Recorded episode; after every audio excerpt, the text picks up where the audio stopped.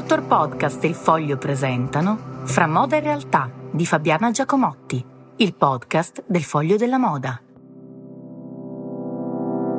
Buongiorno, questa volta la faccio un po' lunga questa giornata perché sta per iniziare il Festival di Venezia, 90 anni dall'apertura e io ho un lungo rapporto con questo festival anche perché dieci anni fa eh, curai una mostra a Palazzo Mocenigo eh, dedicata all'abito di Venezia, come Venezia sia stata rappresentata nel cinema attraverso i grandi costumisti, pensando appunto da Morte a Venezia, a Mambo, ai tantissimi film appunto che l'hanno raccontata, al The Tourist, eh, fino agli eh, abiti che sono stati portati sui red carpet di Venezia, come sappiamo, la mostra del cinema è soprattutto in questi anni un momento di esibizione per le maison di moda. Ma pensiamo che lo sia adesso perché ne viene fatta tanta pubblicità, ma in realtà lo è sempre stato perché ci sono queste immagini favolose di eh, Sofia Loren che arriva in abito Schubert, di Gina Lollobrigida, ma anche andando molto molto più indietro. Quindi vi faccio una piccolissima, brevissima storia eh, di quella che è stata anche peraltro la prima sfilata di moda italiana che si tenne nel 1926 proprio all'Excelsior. Però iniziamo dall'inizio, come diceva il cappellaio matto eh, di Alice, l'inizio è il 1932, quindi esattamente 90 anni fa, il 6 agosto del 1932 nello spazio Chevaux che era della terrazza dell'Hotel Excelsior, viene proiettato il film inaugurale della prima esposizione internazionale d'arte cinematografica. Tra l'altro il cinema allora, eh, come ricorda spesso Marina Cicogna, eh, era proprio non proprio agli albori, però insomma aveva poco più di 30 anni anche lui. Il titolo era Dr. Jekyll e Mr. Hyde di Robin Mamoulian con Frederick March e Miriam Hopkins, che allora era una delle grandissime star del cinema. Questa sera eh, alla, in una in sala d'arte, in una delle grandi eh, sale eh, della mostra del cinema, si terrà un altro film muto restaurato dal MoMA eh, con una grande orchestra che lo, che lo commenterà, quindi sarà un altro momento anche per ricordare un po' gli albori della mostra del cinema. Ecco, alla visione del film del 1932, eh, gli uomini erano in smoking estivo, le signore in lungo e stola di pelliccia, che era un accessorio indispensabile dell'eleganza di regime, nonostante fosse appunto il 6 agosto, magari poi avrebbe rinfrescato un po'. Alla visione del film seguì un ballo nelle sale dell'albergo che il promotore della manifestazione, il conte Giuseppe Volpi di Misurata, presidente della Biennale di Venezia e proprietario dell'Excelsior che aveva comprato dalla Ciga, volle molto sfarzoso. Ecco, Venezia ha stretto con la cinepresa un legame amoroso, un legame da star, fino dagli albori. È stato un giro in laguna suggerire ad Alexandre Promio, operatori dei Lumière con una grande vocazione alla ripresa, la possibilità di spostarsi con la sua apparecchiatura, simulando la visione progressiva di un corpo in movimento. Era appunto gli albori, un anno dopo la nascita del cinema, il 1896. Il cinema era nato solo da un anno, ma già la soggettiva assumeva le prospettive di un panorama sur le Grand Canal de Venise, che era assolutamente di scarsa verosimiglianza, ma che agli spettatori dei Luna Park e dei teatrini di Parigi e di Lione faceva intuire una città magica, sorgente dalle acque come Venere, misteriosa, però accogliente come le donne celebrate da Tiziano e Veronese. Ecco, la bellezza di Venezia, che è un nome peraltro anche proprio perché negli Stati Uniti, per esempio Venetia è un nome di donna, è sempre molto evidente. C'è questo rapporto femmineo, no? l'acqua, Venezia, una città così magica, così sognante. Ecco, questo eh, mito di Venezia si è continuato a perpetuare anche nei decenni successivi, fino a quel capolavoro dell'immaginario che è Top Hat con Fred Astaire e Ginger Rogers, in cui Venezia venne ricostruita negli studi della RKO in un meraviglioso pastiche déco in cui venne tinta di nero persino l'acqua, per dare appunto questo effetto di bianco e nero straordinario. Uh, Gaumont e Pathé, due grandi società di produzione, inviavano le loro troupe nella speranza di catturare il fascino della laguna per riproporlo in una forma embrionale di cinegiornale. Nel frattempo, i due, eh, due giostrai veneziani, fratelli Roat, decidevano di sfruttare in proprio l'opportunità inaugurando una società di produzione, distribuzione e diffusione cinematografica che stendeva la propria presenza da Milano a una Trieste che non era ancora italiana.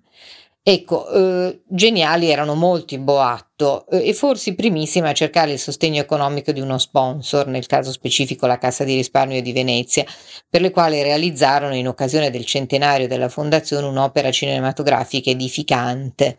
Ecco, questa attività fallì nel 1914, però diede anche l'impulso a una seconda Cinecittà che nacque durante il periodo della Repubblica di Salò. Quindi facciamo un salto, arriviamo alla Seconda Guerra Mondiale. Ecco, la famosa Scalera Film nata alle spalle del Molino Stucchi e del cotonificio Fortuni fino al 1951 e ancora Luchino Visconti, per arrivare più vicino ai giorni nostri, vi avrebbe girato alcune scene di senso. A proposito, grande film, grandissimo film che parla di Venezia, negli edifici erano, che erano già semi abbandonati. E grandissime anche le dive eh, che frequentavano Venezia da sempre, da, proprio dagli albori. La mostra del cinema di Venezia si è subito inserita valorizzandolo in uno scenario già largamente favorevole uh, e attivo nella cinematografia, anche nella costruzione nelle regole di moltiplicazione mediatica del divismo. Ecco, per esempio, Eleonora Duse fotografata in gondola a Venezia già ai primi del Novecento, una figuretta nera confusa con lo scafo. Poi appunto Alida Valli, eh, uccello da preda che però diventa subito predato, che scende per le strade, per le, le, le stradine del ghetto.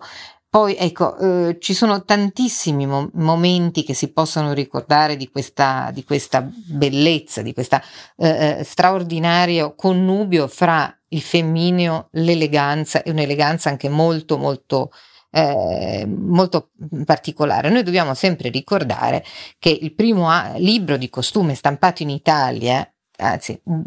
viene stampato proprio a Venezia nel 1590 ed è degli abiti antichi e moderni di diverse parti del mondo di Cesare Vecedio, che era un lontano cugino di Tiziano, e eh, dopodiché abbiamo eh, anche un primo libro, sempre nella zona, viene pubblicato, che tratta di moda nell'accezione moderna, che è la carrozza eh, d'Anolo, ovvero del vestire et usanze alla moda, che viene immaginato dall'abate Lampugnani negli anni del suo soggiorno veneziano attorno al 1630 e poi verrà pubblicato a Bologna nel 1648. Uh, quindi uh, nascono a, Ro- a Venezia uh, e non a Roma, che come si potrebbe immaginare, anche tutta l'editoria importante legata alla moda. Nasce a Venezia nel 1786 la donna galante ed erudita Josefa Cornoldi Caminer, che dieci anni dopo avrebbe svolto un ruolo politico nel periodo della municipalità provvisoria eh, della, dopo, la rivol- dopo, la rivoluzione e l'arrivo di Napoleone. Ecco, eh, si potrebbe veramente parlare per ore di quello che ha rappresentato Venezia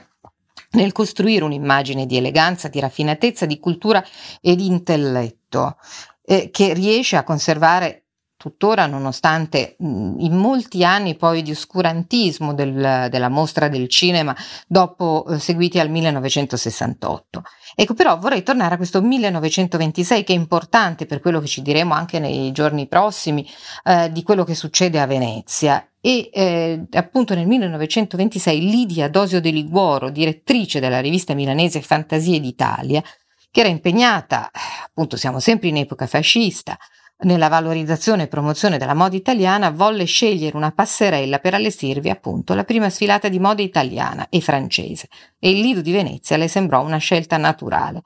La produzione tessile di moda all'epoca in Italia era ai minimi termini. Il ruolo politico della città marginale, ma la sua bellezza, il suo fascino, la sua capacità di attrarre la creatività erano intatte. Dopo la fondazione dell'ente autonomo per la mostra permanente della moda, ancora sempre in quel 1932 fatidico, Venezia avrebbe ospitato sempre più di frequenti incontri e sfilate dei più bei modelli delle sartorie nazionali, sempre sulla terrazza dell'Eccelsior durante le settimane della mostra del cinema, tanto che qualche cinegiornale degli anni 40 ironizza sull'impegno che attende le signore fra quattro proiezioni e una sfilata al giorno. Tutte le sere le signore bene attendevano l'entrée di Jane di San Faustino, dai capelli, le pellicce e le perle ugualmente memorabili, ed era l'anima di quella società colta, elegante, cosmopolita, intensamente femminile, che ogni estate si metteva in scena a Venezia in un gioco di specchi, di rimandi e di eleganza sull'acqua. Ecco, eh, sta per aprire la mostra del cinema di Venezia, noi pensiamo che tutto questo, eh, che ambiente che la circonda, la moda, l'eleganza, siano frutto dell'impegno dei brand, non è affatto vero, è proprio il contrario, è Venezia che promuove questo modo di vedere, questo modo di sentire.